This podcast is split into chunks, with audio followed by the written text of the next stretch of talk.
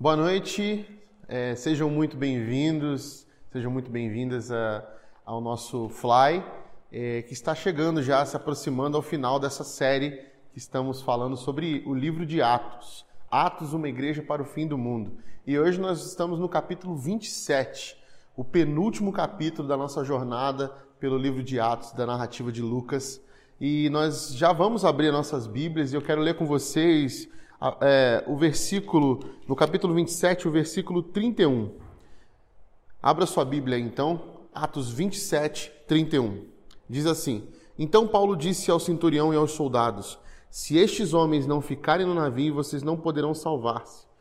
Com isso, os soldados cortaram as cordas que prendiam o barco salva-vidas e deixaram cair.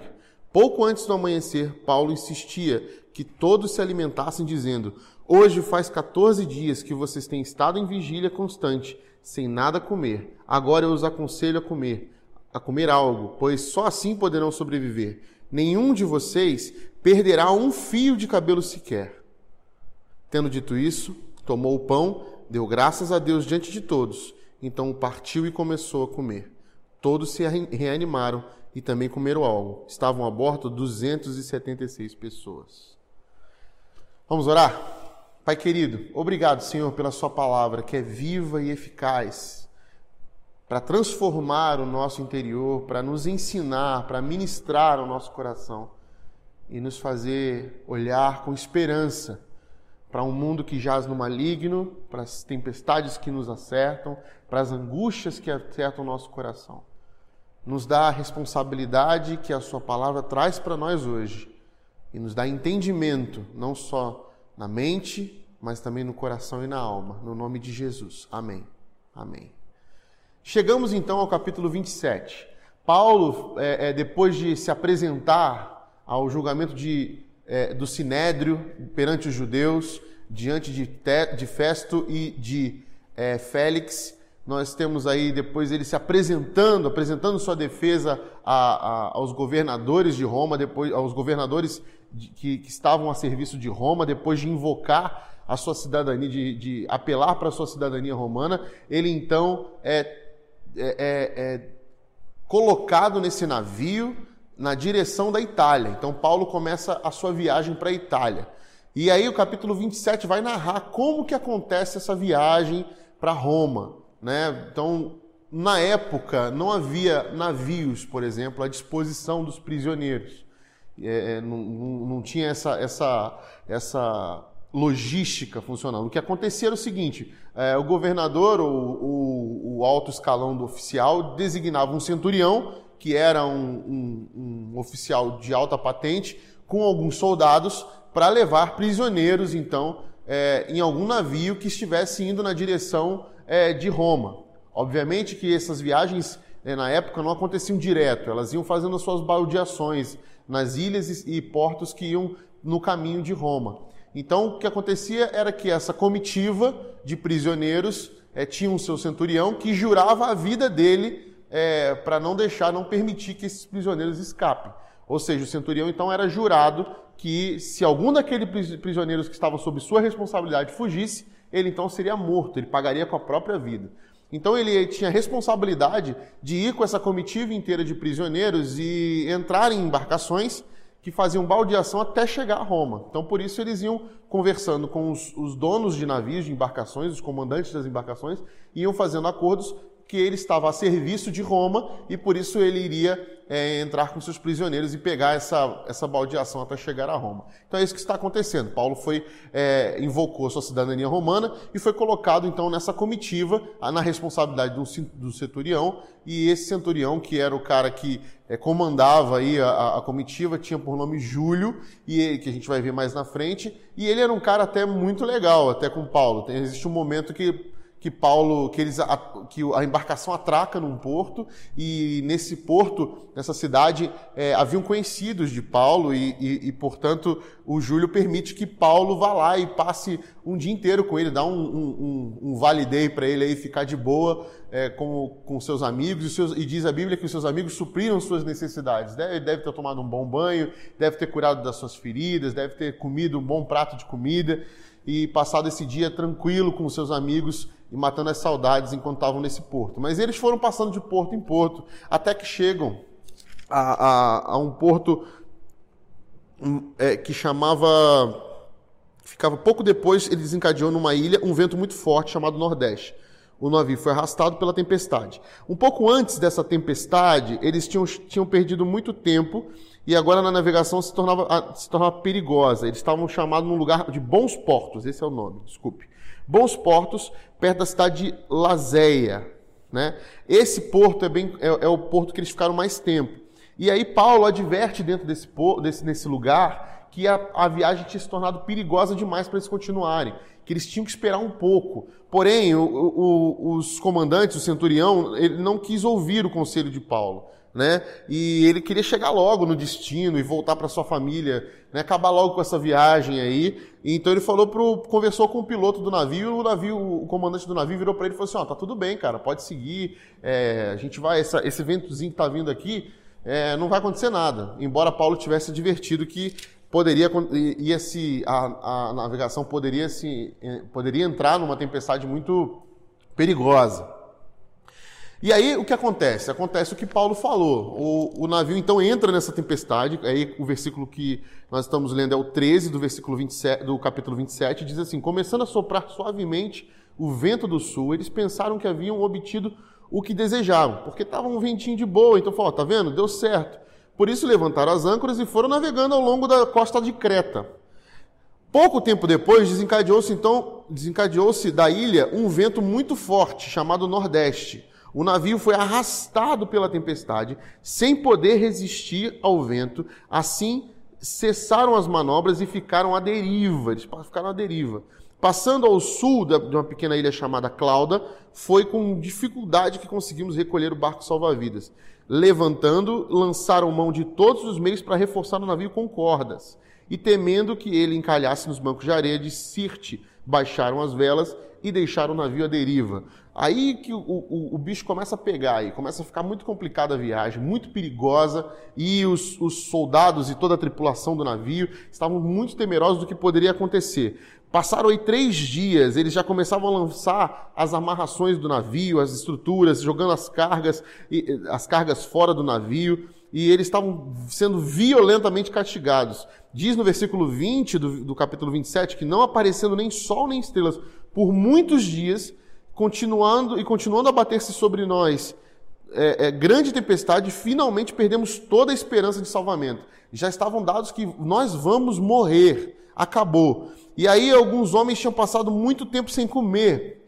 Paulo levantou-se diante deles e disse: os senhores deviam ter aceitado o meu conselho de não ir para Creta, pois assim teriam evitado este dano e este prejuízo. Mas agora recomendo que tenham coragem, pois nenhum de vocês perderá a vida, apenas o navio será destruído. Paulo insistia com eles agora, com autoridade, e dizia isso para eles, mesmo Paulo sendo um prisioneiro. Lembrando disso, Paulo era um prisioneiro. Paulo não tinha cargo de, de liderança oficial nenhum aqui, era apenas um prisioneiro com cidadania romana que ia ser julgado diante de César, e estava na viagem para lá, na responsabilidade do centurião.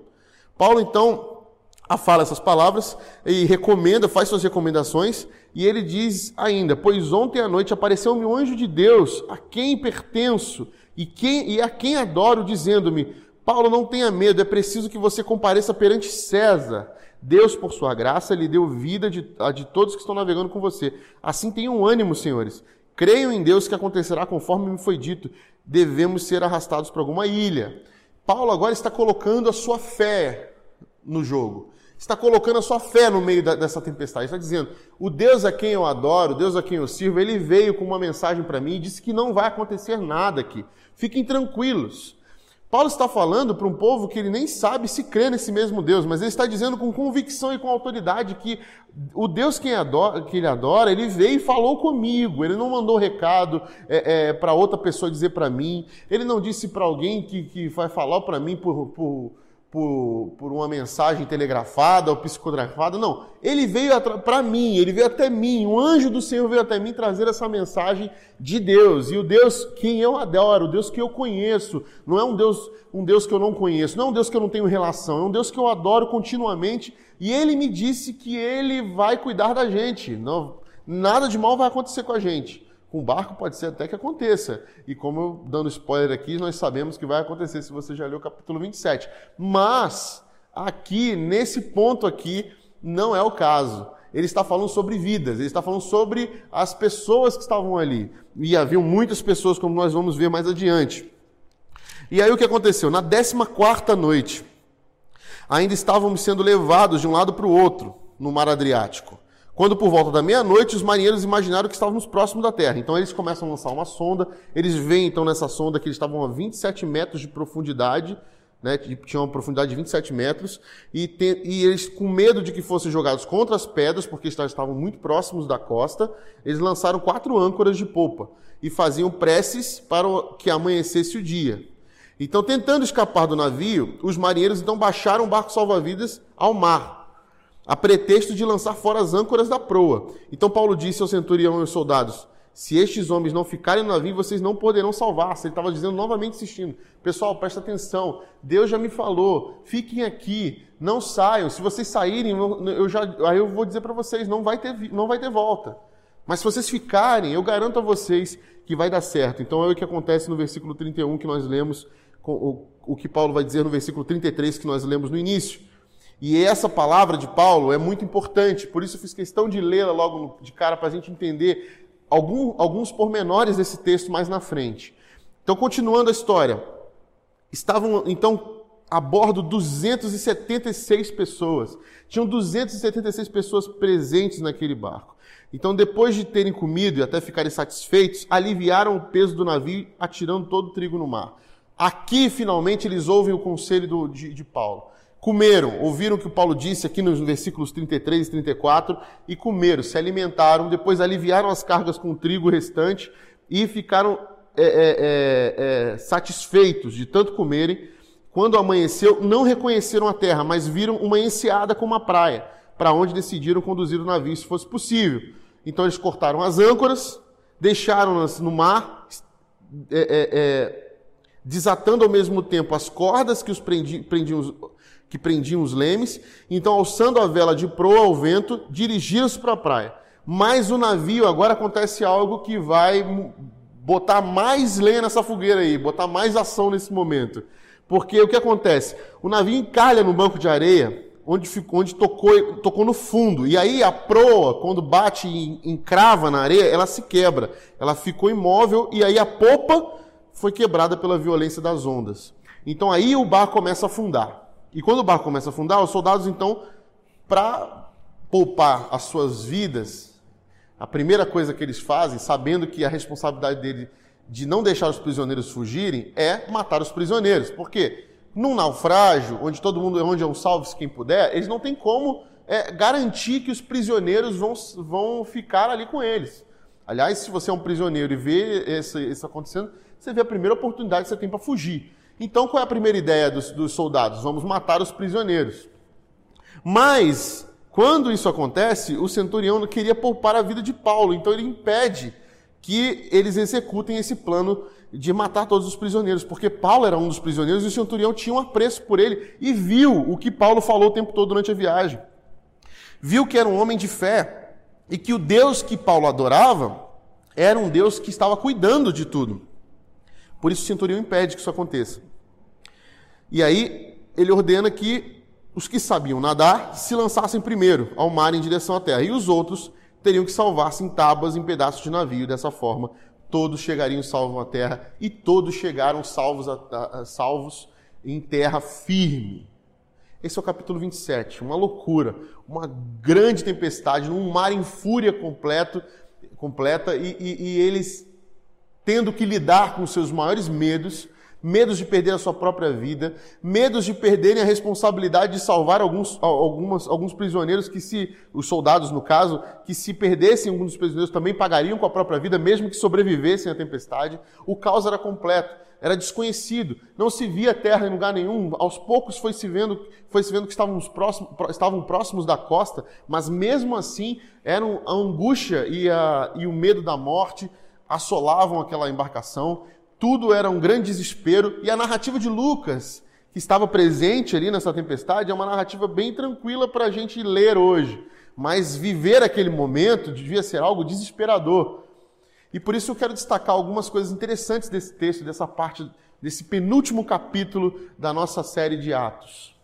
A primeira coisa que eu quero destacar é a postura de Paulo diante da tripulação e dos soldados. O que mostra um, é, um resultado de toda uma caminhada que a gente tem feito, é, observando Paulo nesses últimos dias, nesses últimos meses, nesses últimos anos de so, do seu ministério missionário. Paulo, ele entendeu, ele encarnou a condição de ser liberto pelo Evangelho da Graça. E como eu digo encarnou? Porque ele considerava tanto que ele era um homem liberto do Evangelho da Graça, que ele, mesmo como prisioneiro, não conseguia se ver como prisioneiro.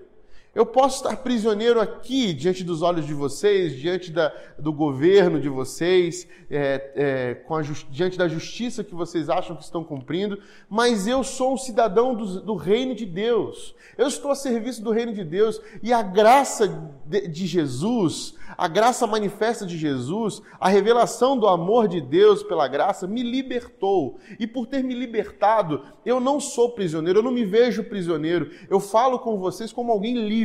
E essa é a postura de Paulo o tempo todo na embarcação. Ele se dirige ao centurião, ele se dirige à tripulação como alguém livre, como alguém livre de qualquer tipo de amarras, inclusive na fala. E com a autoridade dada pelo Espírito, porque ele fala sobre sua fé. Ele diz, eu, eu estou dizendo a vocês, não vamos traçar essa rota, porque essa rota é perigosa. Nós perdemos tempo demais, esse barco vai correr risco. Se pegarmos essa rota, fatalmente sofreremos um naufrágio, não será fácil. E mesmo depois de terem escolhido é, ir contra o conselho de Paulo, Paulo continua advertindo. É, cuidado, é, vocês aí agora, cuidado, não tenham medo. Nós vamos sair livres dessa. O Deus a quem eu adoro, ele já me disse isso. Uma relação profunda com Deus, com o rei deste reino que ele está anunciando é, é, diante da tempestade. E essa postura de um cidadão dos céus é uma postura de, de que esses discípulos de Jesus que entenderam esse evangelho da graça, que entenderam a boa notícia do reino de Deus, passam a viver Com, desse jeito de viver, um jeito de viver livre, um jeito de viver que dá testemunho em todo, em todo o tempo. E esse pressuposto do qual eu estou me agarrando para iniciar, para iniciar e terminar a nossa conversa, é um pressuposto que faz a gente pensar como nós temos vivido, a maneira como nós temos vivido, porque a maneira pela qual, pela qual nós escolhemos viver vai dar testemunho dessa liberdade e da onde nós pertencemos. Porque o mundo que nós vivemos, esse mundo que, está, que nós vivemos agora, que é um, considerado esse fim do mundo, que nós todos já falamos, olha, as tragédias têm anunciado, Jesus está perto de voltar. Pois bem, esse fim do mundo que se anuncia, esse fim do mundo que a igreja está caminhando na direção, ele precisa de gente que dê testemunho de um reino que virá em plenitude.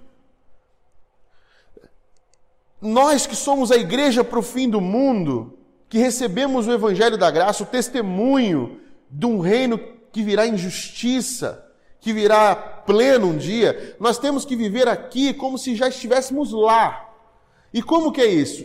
Assim como Paulo nos mostra, diante das tempestades, diante das angústias, a certeza de que é um Deus que nos guarda, de que é um Deus que nos protege, a certeza de que é um Deus que não nos abandona, que não nos deixa, que fala conosco, que diante de toda a temeridade que possa parecer, nós estamos seguros, porque há um Deus que fala conosco, olha, fiquem tranquilos, ainda que morremos, ainda que morramos, nós viveremos. E fiquem tranquilos agora vocês aqui da tripulação, porque Deus me falou que ninguém vai sofrer nenhum dano. Esse tipo de relação não é um tipo de relação é, que vai trazer aquelas teologias de que quem tem uma promessa não será atingido. Não é disso que está falando, é uma relação de profunda intimidade com Deus, de que sabe que as coisas do reino de Deus, preparadas para a igreja, elas trazem vida diante da morte.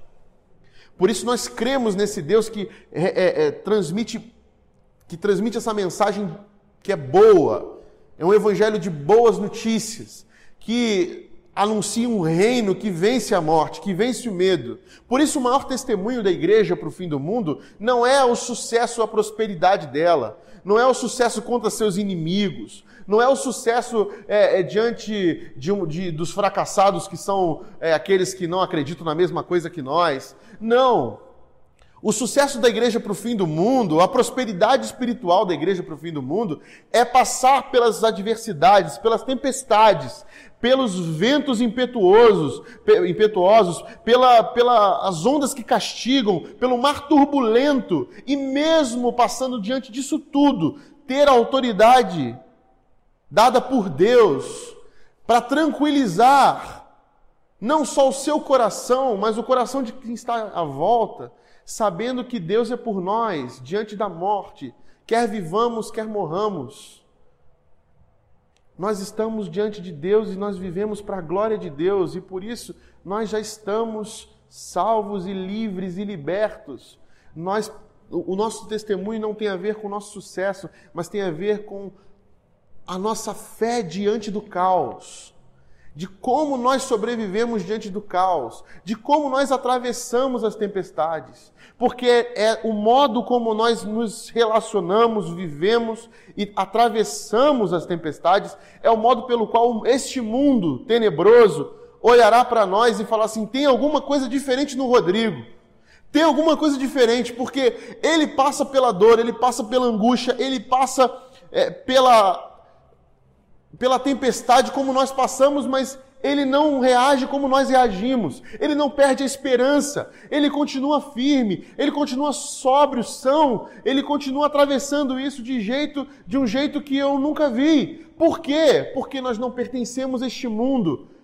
Eu não sou escravo mais das reações e da maldade deste mundo, eu sou liberto pelo Evangelho da Graça e por isso eu consigo olhar através da tempestade, eu consigo olhar por diante do naufrágio, eu consigo olhar para a terra firme, a terra de esperança. Pode o meu barco naufragar, pode, pode a popa quebrar, pode tudo se esfarelar na minha frente, eu sei que eu encontrarei um porto seguro no Deus que me deu o seu amor através desse Evangelho da Graça que me libertou. Eu posso estar escravizado por vocês, mas eu sou livre por Cristo Jesus, que me salvou e já me resgatou. Ainda que eu morra, eu viverei, eu sou um cidadão do reino dos céus. Esse testemunho no meio da tempestade salva, pelo menos em Paulo, ali naquele naufrágio, duzentas e setenta e seis pessoas. É por causa dessa vida que transborda em Paulo que duzentas e setenta e seis pessoas são salvas desse naufrágio. Quantas vidas nós salvamos pelo simples fato do nosso testemunho diante das tempestades? Que testemunho eu dou diante da adversidade? Eu sou a pessoa que se recolhe no medo, na angústia, que tem uma, essa fé adoecida, que só fica bem com Deus quando eu estou bem? Ou eu entendo que é na alegria, no sofrimento, é em todos os momentos, eu posso passar pela dor, pelo naufrágio, mas eu posso passar por tudo, porque Deus está comigo, porque Ele me fortalece e porque é na fraqueza do meu ser que Ele manifesta o seu poder. Aonde nós temos nos agarrado? Qual é a nossa esperança diante do caos? Diante de uma pandemia? Diante do fim do mundo, a igreja de Jesus precisa enxergar através da tempestade, além do que os olhos, conseguem, os olhos físicos conseguem ver. Uma relação profunda que ouve Deus no meio do caos. Esse shalom, essa paz que excede todo entendimento, que dá ao nosso coração a capacidade de ouvir Deus no meio da tribulação, no meio da tempestade, no meio das ondas, que é capaz de tranquilizar a outros, que é capaz, inclusive, de evitar a morte de outros. Veja que o centurião não mata os outros soldados, os outros prisioneiros, não deixa que os soldados matem os outros prisioneiros, porque ele sabia que Paulo era prisioneiro e que Paulo tinha autoridade para dizer para eles. Não só isso, mas que diante do seu conselho ouvido, ele faz questão de dar testemunho daquilo que Cristo ensinou para ele. Porque a responsabilidade de, de mostrarmos o Cristo no meio do caos é nossa. É isso que ele faz quando ele chama todos a se sentarem na mesa. No meio do caos, Paulo chama todos para virem para a mesa, porque foi isso que Jesus nos ensinou. No meio do, da pandemia, no meio do fim do mundo, Jesus nos convoca a sentar à mesa. E Paulo faz isso no meio da tribulação, no meio da tempestade. Paulo, vamos comer, vamos sentar à mesa. Qualquer um dizia, você é louco, você está pensando em comida, a gente está jejuando aqui porque a gente precisa salvar. Olha essa tempestade, olha esse caos, olha isso tudo que está acontecendo com o nosso navio. Paulo, calma. Vocês precisam comer, vocês precisam se alimentar, vamos sentar à mesa. E quando se senta à mesa, ele faz aquilo que o mestre nos ensina a fazer. Ele pega o pão, versículo trinta e cinco, tendo dito isso, tomou o pão e deu graças a Deus diante de todos. Então partiu e começou a comer. Todos se reanimaram e também comeram algo. Todos sentaram-se à mesa, partiram o pão e cearam juntos. Porque eles estavam preocupados com o quê? Eles estavam preocupados com o caos, eles estavam olhando a tempestade, eles estavam desesperados. E aí eu me lembro da passagem de Pedro, quando vê Jesus andando sobre o mar no meio da tempestade do caos, e Jesus chama ele, venha Pedro. E quando Pedro começa a olhar para a tempestade e perder os olhos em Cristo, ele começa a afundar, ele começa a naufragar. Então Jesus pega ele pela mão e diz, homem de pouca fé. E eu sinto que às vezes Jesus olha para nós, olha nos olhos do Rodrigo, olha nos, nos meus olhos. Diz assim, Rodrigo, homem de pouca fé, por que, que você está olhando para a tempestade? Eu estou aqui com você. Eu sou o Deus que escolheu estar junto de vocês. Estou vivo, eu venci a morte. Por que, que você está temendo? Qual é o seu medo? Ouça a minha voz, não ouça a tempestade. Eu venci a morte. Por que você está temendo? Por que você teme a morte? Eu estou contigo. Venha caminhar. Venha caminhar por sobre as águas comigo. Venha atravessar esse mar. Faça, lembre-se, pegue o memorial, parta o pão, divida com os seus, para que eles vejam o teu testemunho, para que eles sejam impactados pelo partir do pão, pela mesa da comunhão, para que eles se reanimem e prestem atenção, não mais na tempestade, mas nas palavras do seu testemunho de vida, de um Cristo que está vivo, nos chamando a atravessar a tempestade, nos chamando a viver para fora da tempestade, nos chamando para sair do caos. Não é o caos maior que o seu Deus, não é o caos maior do que a paz que eu te dou agora, meu filho. Você é livre. Você é livre da maldade desse mundo, você é livre da, da morte. Não é ela mais o seu, o seu aguilhão. Não é ela mais aquela que vem contra você. Você está livre. Dê testemunho dessa vida. Manifeste essa vida que é livre. Manifeste isso diante dos seus. Reparta o pão com os seus no meio do caos. Divida a mesa. Chame-os para a mesa da comunhão quando eles esqueceram disso, quando eles esquecerem disso. Sejam essa igreja que é para o fim do mundo, uma igreja que dá testemunho diante do sofrimento, diante da dor, que não escolhe se isentar do sofrimento, que não escolhe não entrar nas tempestades, mas está lá sim, no meio da tempestade, no meio de todos, para dizer para todos que existe um Deus que cuidará de todos e que não deixará nenhum fio de cabelo seu se perder, mas que, ainda que morra, viverá. Por isso, animem-se, sentem-se à mesa, vivam em comunhão, repartam o pão e olhem para aquele que está por sobre a tempestade, por sobre tudo, nos chamando a caminhar com ele, nos chamando a andar com ele, nos chamando a atravessar as ondas do mar. E eu quero encerrar lembrando desse cântico antigo que diz, no clamor das tempestades, né? Mestre, o mar se revolta. Nós vamos naufragar. E a resposta desse cântico diz: as ondas atendem ao meu mandar. Sossegai, sossegai.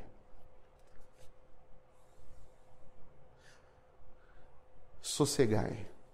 E quando a gente sossega a alma, quando a gente entrega o nosso coração a Deus, Ele cuida de nós. E mais do que isso, Ele nos usa como testemunho vivo de um povo que é nova criatura, que nasceu de novo para uma realidade que testemunha de vida no meio da morte. Fala de vida no meio do caos. que anda sobre as águas, que atravessa a tempestade. Esse é o maior testemunho que podemos dar para um mundo caótico. É atravessar o caos em liberdade, dizendo para todos que a morte não é o nosso maior inimigo. Por isso nós não tememos a morte. Mas pedimos a Deus que livra-nos do mal, porque o mal pode nos fazer olhar para os ventos, para as ondas, para o barco se quebrando e fazer com que a nossa fé adoeça. Mas a certeza de que vamos viver embora morramos nos faz vencer o caos, nos faz atravessar a tempestade em segurança, nos faz salvar vidas. Que essa seja a nossa missão como igreja para o fim do mundo. Que Deus abençoe sua vida. Que você seja essa, esse olhar que olha para o fim do mundo, enxergando que pode ser o fim de um mundo caótico, mas pode ser o início desse reino de justiça e beleza que virá em plenitude. Então eu não temerei mal algum, porque o Senhor está comigo, porque Jesus está comigo. Assim seja. Amém.